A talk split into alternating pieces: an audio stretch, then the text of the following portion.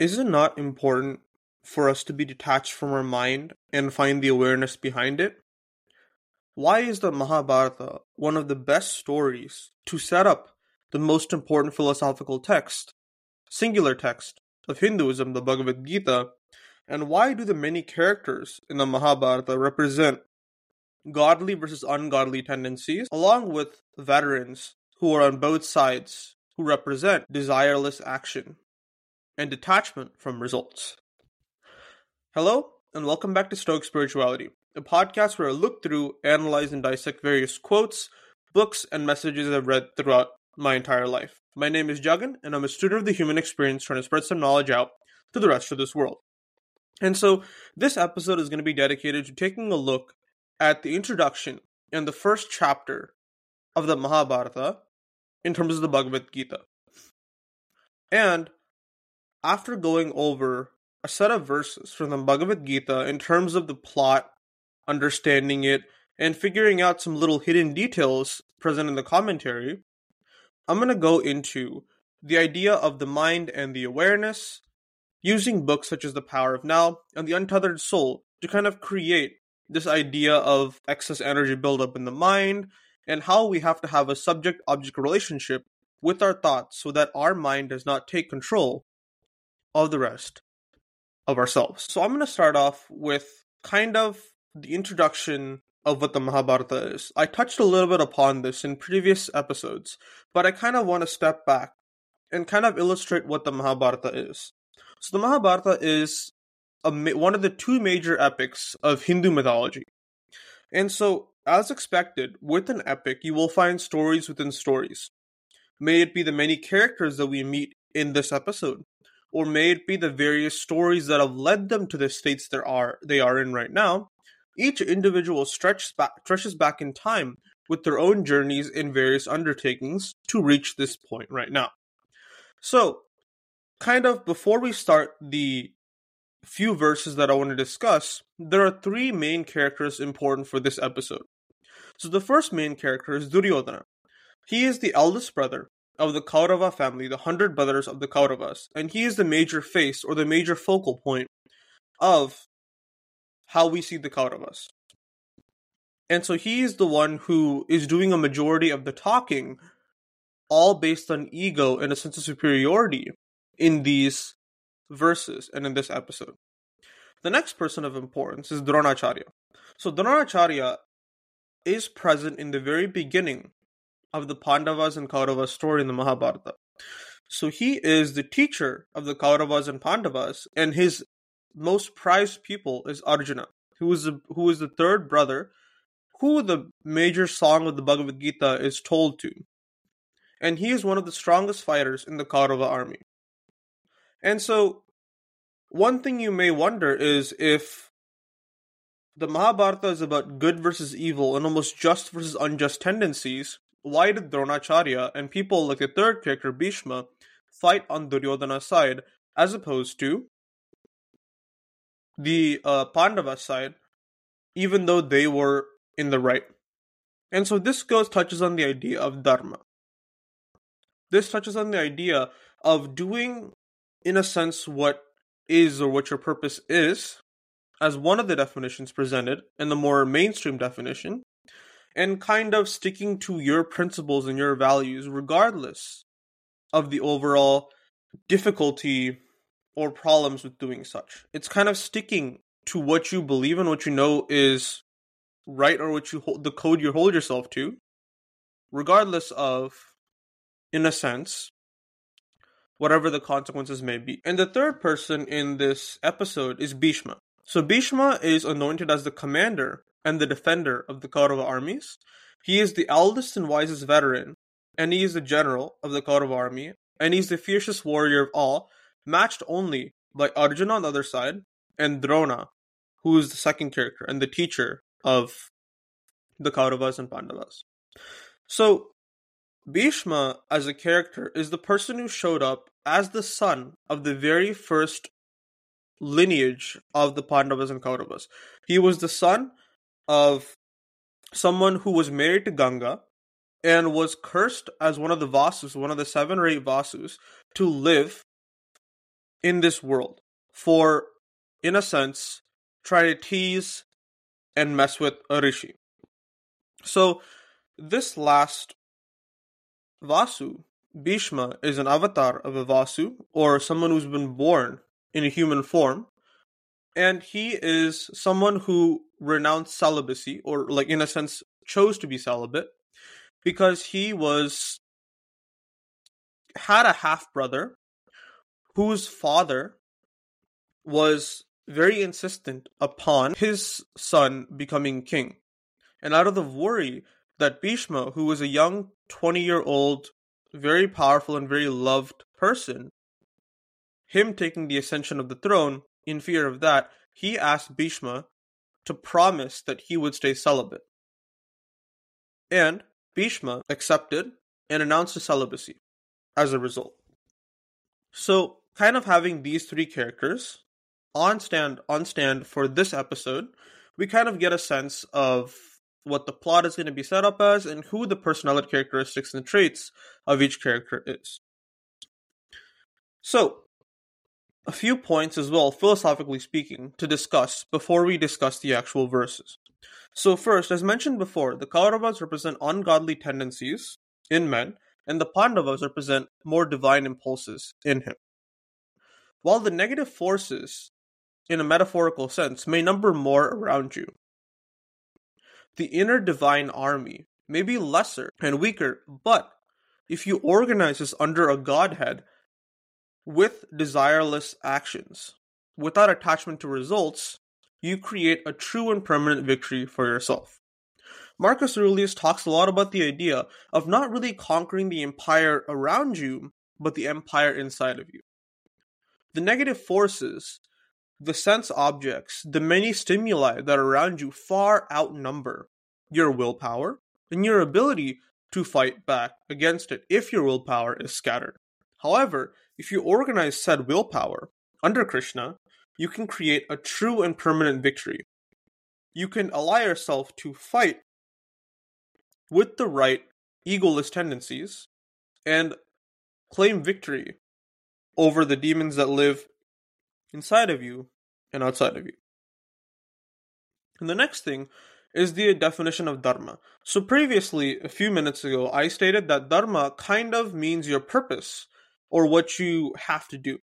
There is another definition that is less mainstream but more prominent in the Bhagavad Gita. And dharma is eating that which makes a thing or being what it is. The essential nature of anything and everything. So a lot of us see the word dharma as us doing something or us committing an action to reach and to follow our dharma. But the Bhagavad Gita talks about the idea of dharma as inherent to yourself and the very nature and fabric that makes up who we are and who you are as a person. The next thing is the idea of a superiority complex or inferiority complex.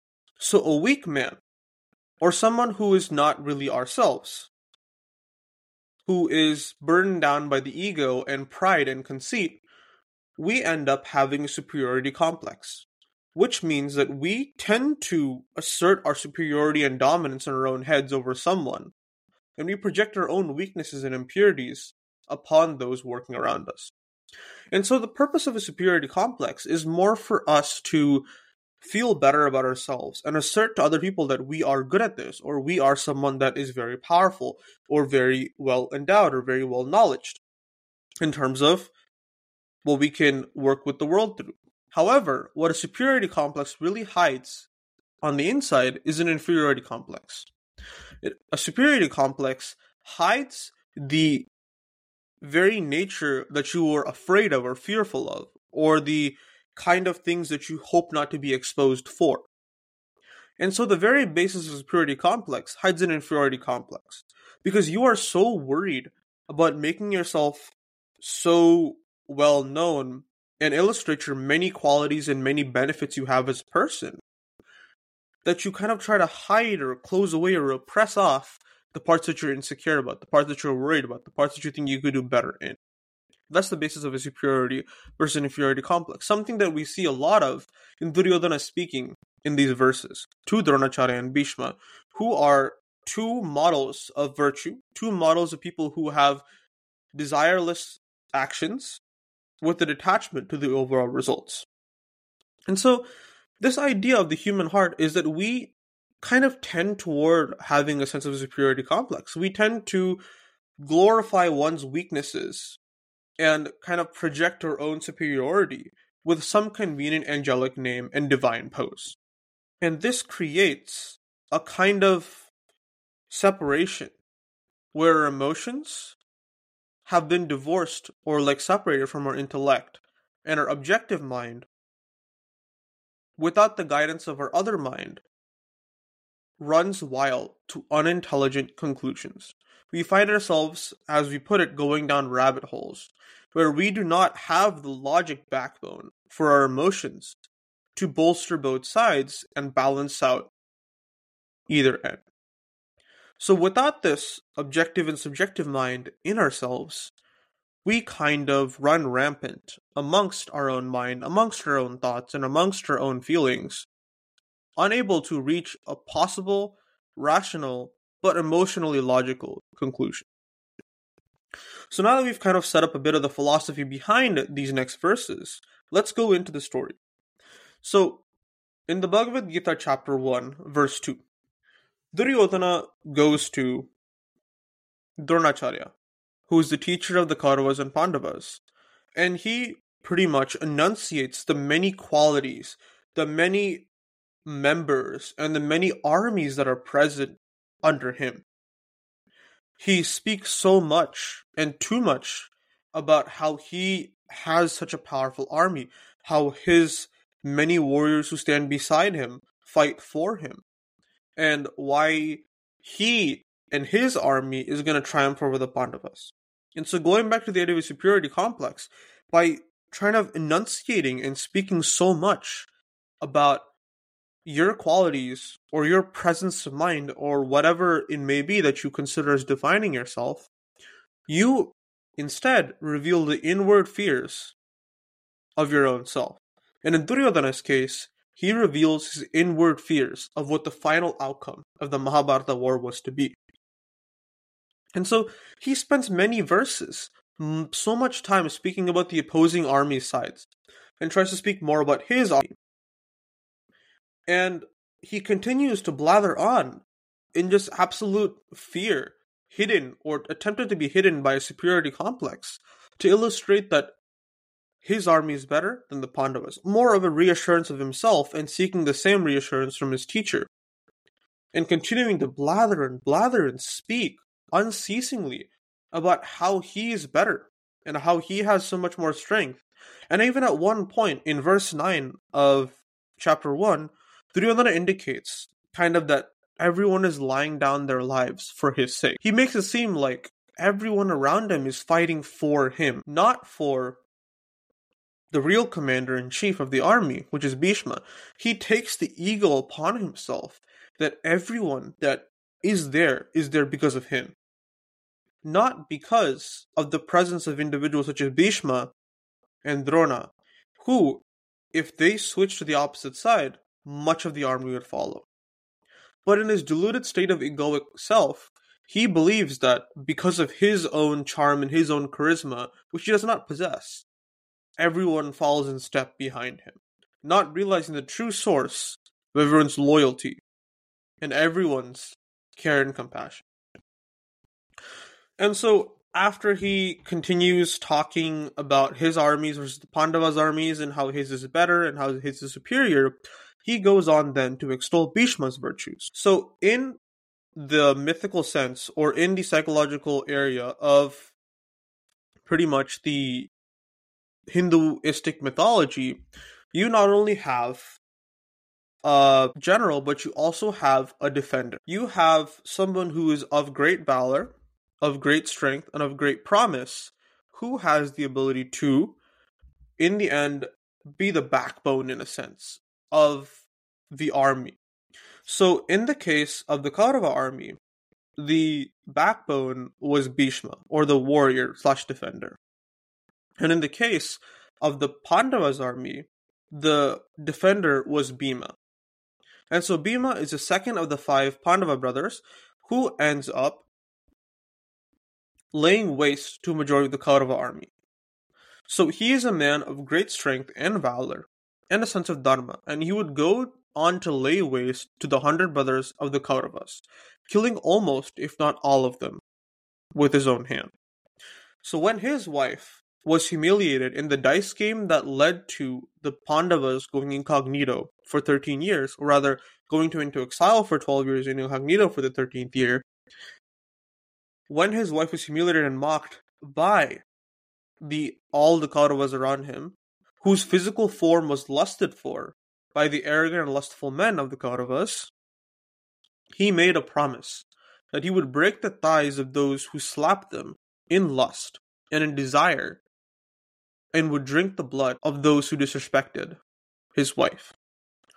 So, some accounts of this of the Mahabharata war talk and illustrate this idea of him drinking the blood and breaking the thighs, while some do not corroborate this, and that is the nature of an epic. Some details do not fall through in some translations or some verses, but for the most part, this ends up being a vow that he takes. And so, to kind of provide some context as to hitting someone in the thighs, Bhima's preferred weapon was a mace. So when he would fight against Duryodhana, which would be a very massive and very well, like, not choreographed, but well long lasting fight, a lot of what people around in accounts realized is that they were very well matched in their fighting prowess and skills.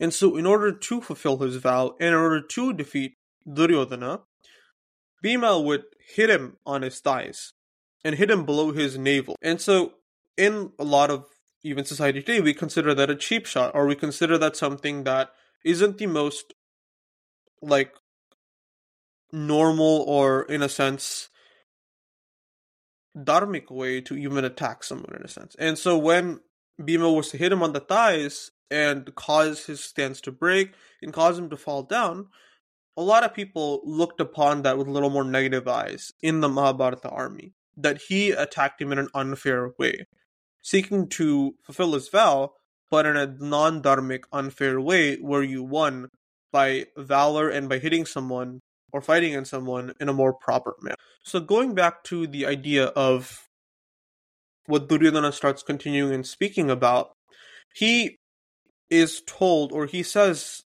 something obvious over the next few verses. He tells that everyone should array themselves, everyone should set themselves up to protect none other than Bhishma. They should work to protect the the general or the person who led and held con- command and control over the Kaurava army. And so this is something that, as expected, is relatively obvious and something that doesn't need to be stated again, because as many armies are set up and many armies are composed and created, the major purpose of it would be to protect the general and ensure that he is safe. But in this arrogance, his egoic delusions, and his deep rooted fear about the outcome of the battle, expressed by the amount of reassurance he needed to give himself and hear from others, he continues to extol the virtues of Bhishma and speak as though everyone must protect them or him, as if it wasn't obvious already.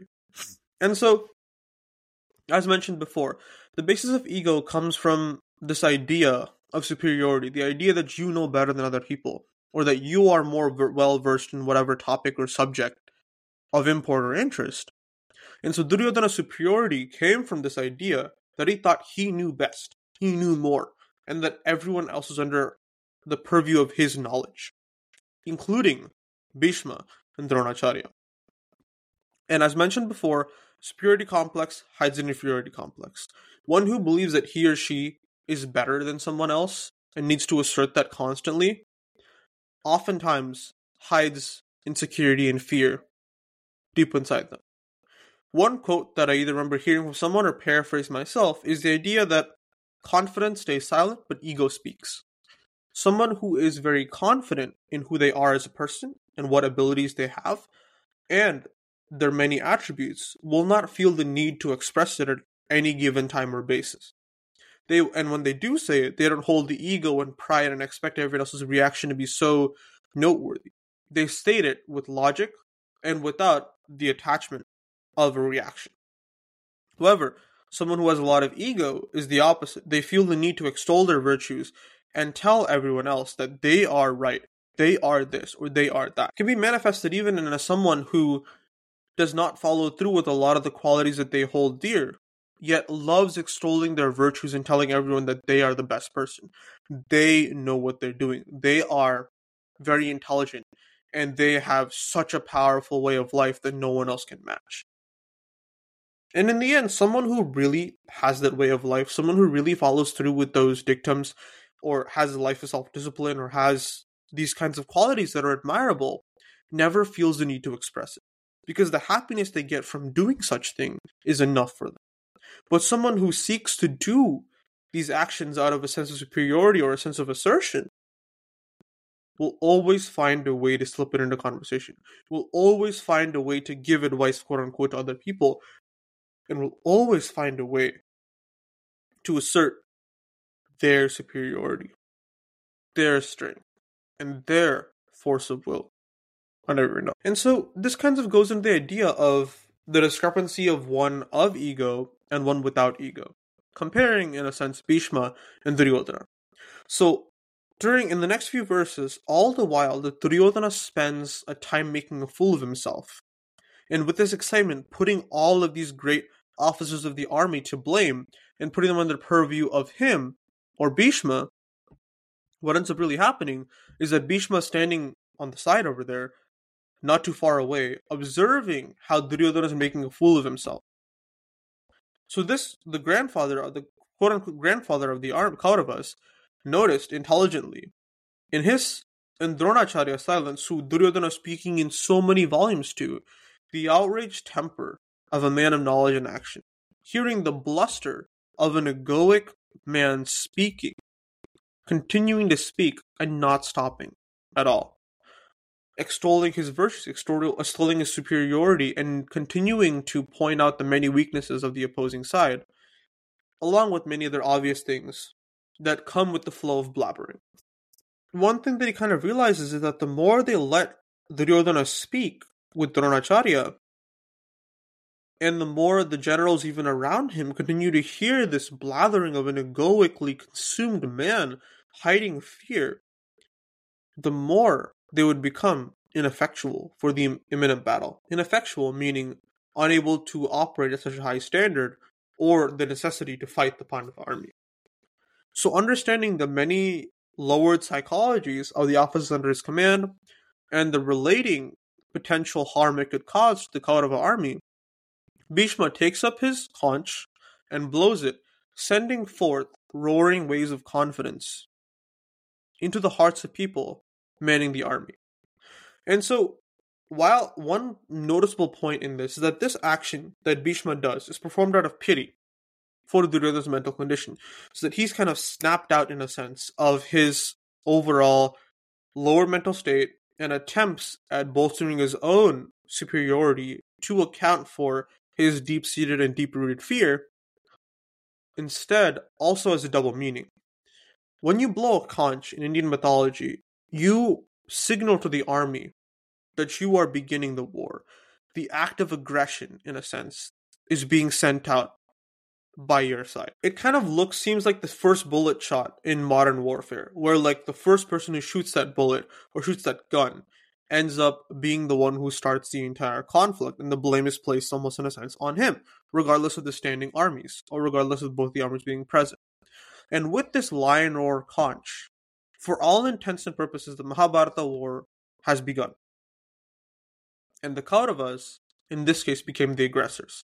Because as Bhishma blew his conch, so did everyone else on the Kaurava side. And in order to match this, the Pandava side also began blowing their conches to illustrate the beginning of the war.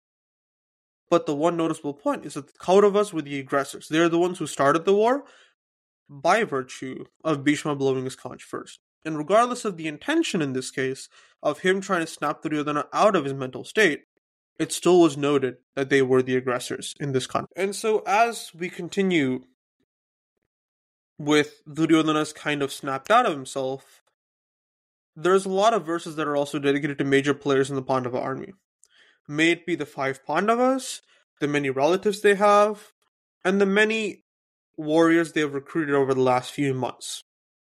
One important point is that the Pandavas made sure they recruited the two people that were fated to kill the two greatest warriors of the Kaurava army, Bhishma and Dronacharya. So Bhishma could only be would never raise his hands against someone who was not a male, due to his inbuilt encoded dharma. And so one of the things that was illustrated in a previous story of the Mahabharata is one person who requested Bhishma's hand in marriage was rejected by Bhishma due to his vow he had given to his half brother's father, rather his half brother's grandfather. He rebuffed her, and due to the amount of anger she felt result as a result, she did a lot of meditation and tapas, which is known as meditation with the source or a, with the end goal of seeking a boon for many years. And resultingly, when someone channels a lot of this cosmic energy and does a lot of tapas like that, one of the gods will come down and ask them, or ask them for a boon to be granted. And so she asked for the boon to kill Bhishma, and in response, the god said, You will not be able to kill him in this life, but in your next life, you will be able to kill Bhishma.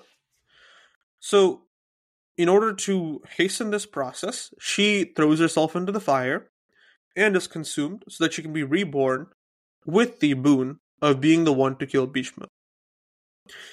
And so, in the battlefield later in the Mahabharata war, spoiler alert, she is someone who is reborn as a male, but Bhishma knows the story and recognizes that she used to be a female in a previous birth and refuses to raise his bow to fire at her and to kill her or disable her. And as a result, he, who used to be a female in a previous birth, fires all these arrows and disables Bhishma's ability, resulting in her, or him in this case, taking care of Bhishma and causing him to lay on a bed of arrows with Arjuna's help of creating. So, kind of a little more context, an illustration of how each story in Mahabharata and each kind of facet or each part has its own story behind it, we can easily see the, the nature of this ever expanding epic, similar to like the branches of a tree,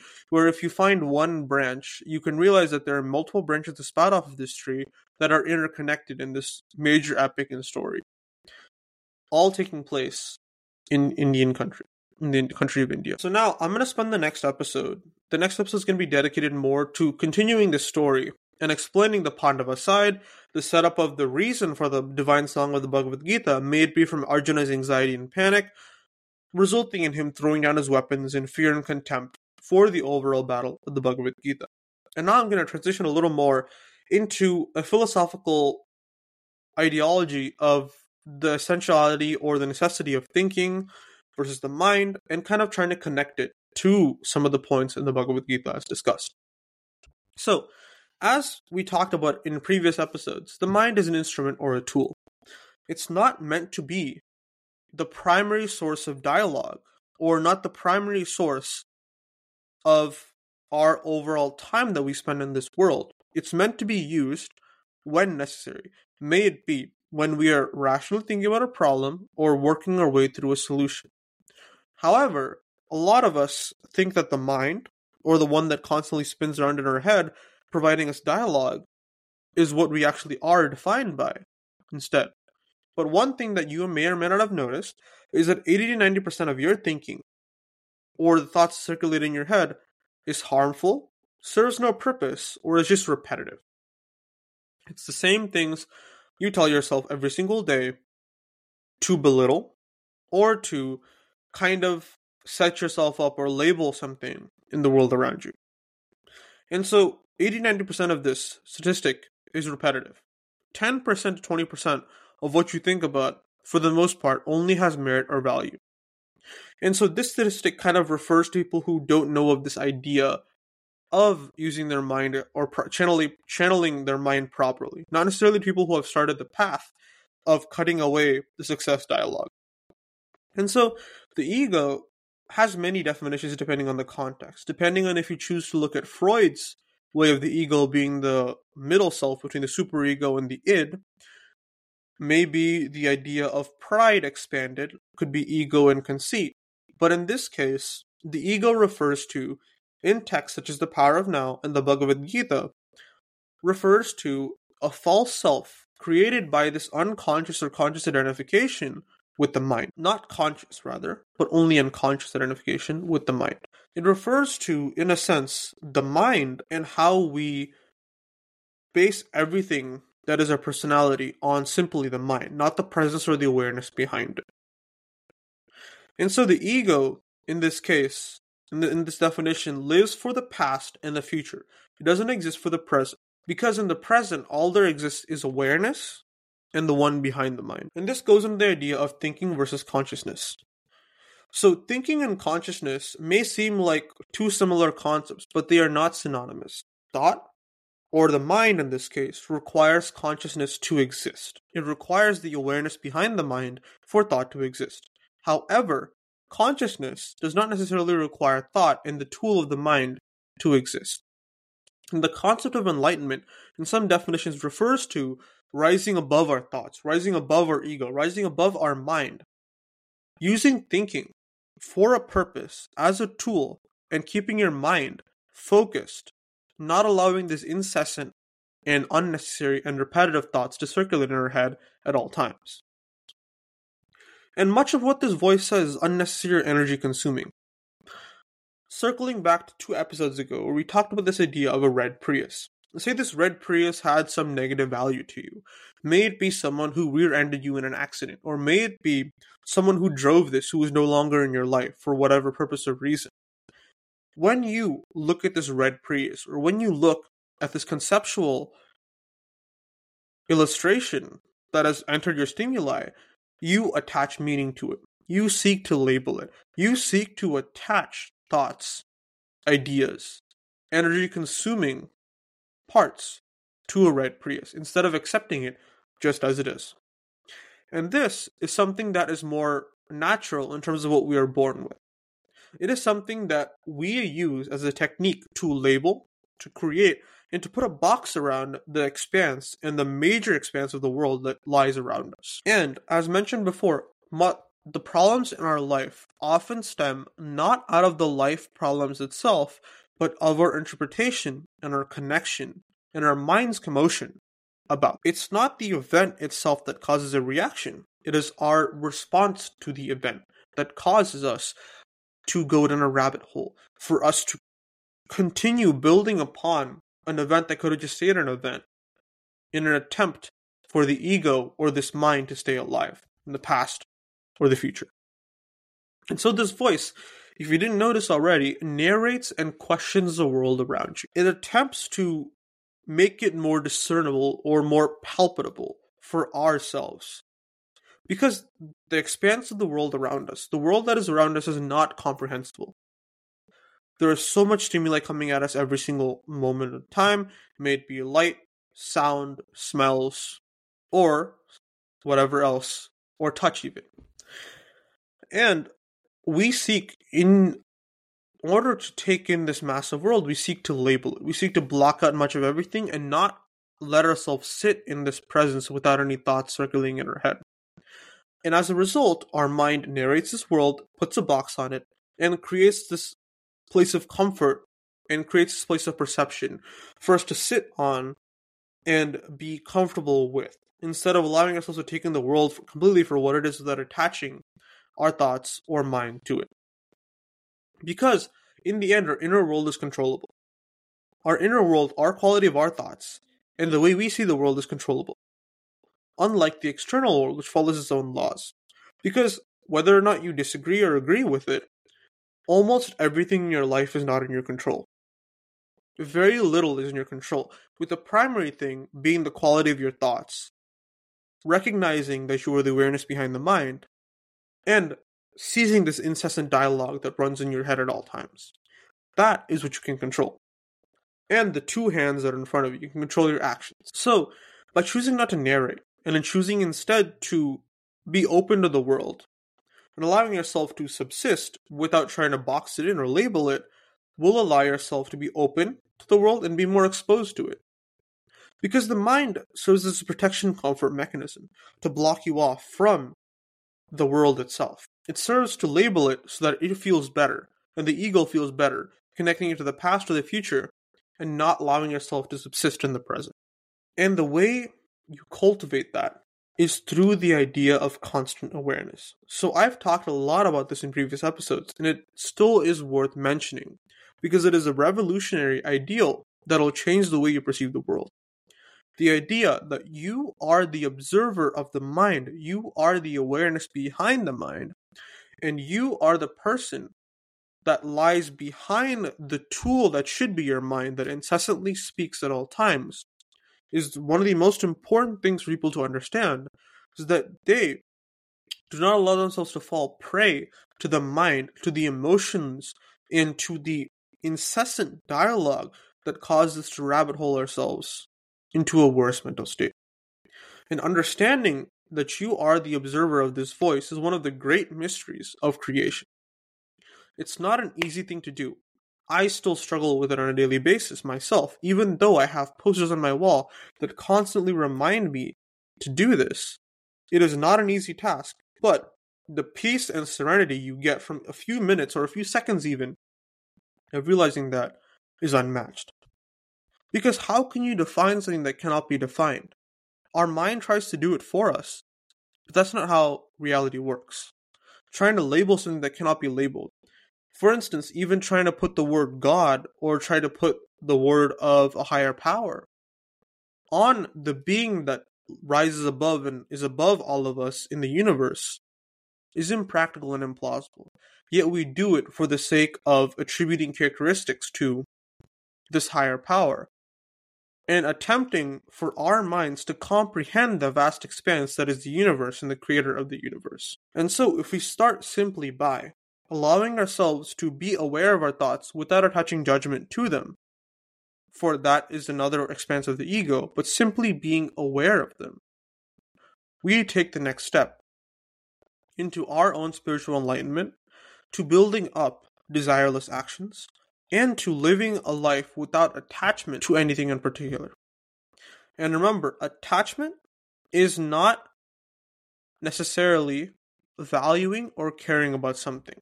It's the next step, where you stake your identity on it. Where you stake your identity on pain and pleasure, where you stake your identity on suffering, where you stake your identity on your mind, as opposed to the being that lies behind, the soul that lies in all of us, and the little part of divinity that also lies inside of all of us, inherent and continually present, ready to be accessed at any moment's notice. But to access it, we must throw off the delusion of Maya, the delusion of the illusion. And we must become and take the next step toward enlightenment. Thank you so much for listening to this episode on the idea of the Bhagavad Gita, going over the many godly versus ungodly tendencies and the superiority complex that Duryodhana tries to have, along with the segue into the idea of the mind being an instrument and a tool, and how the inner world is controllable and what our voice says is unnecessary and energy consuming for the most part. If you'd like to hear more content, feel free to drop me a follow at Stoic Spirituality on TikTok, YouTube, and Instagram. And I'll see you guys next time.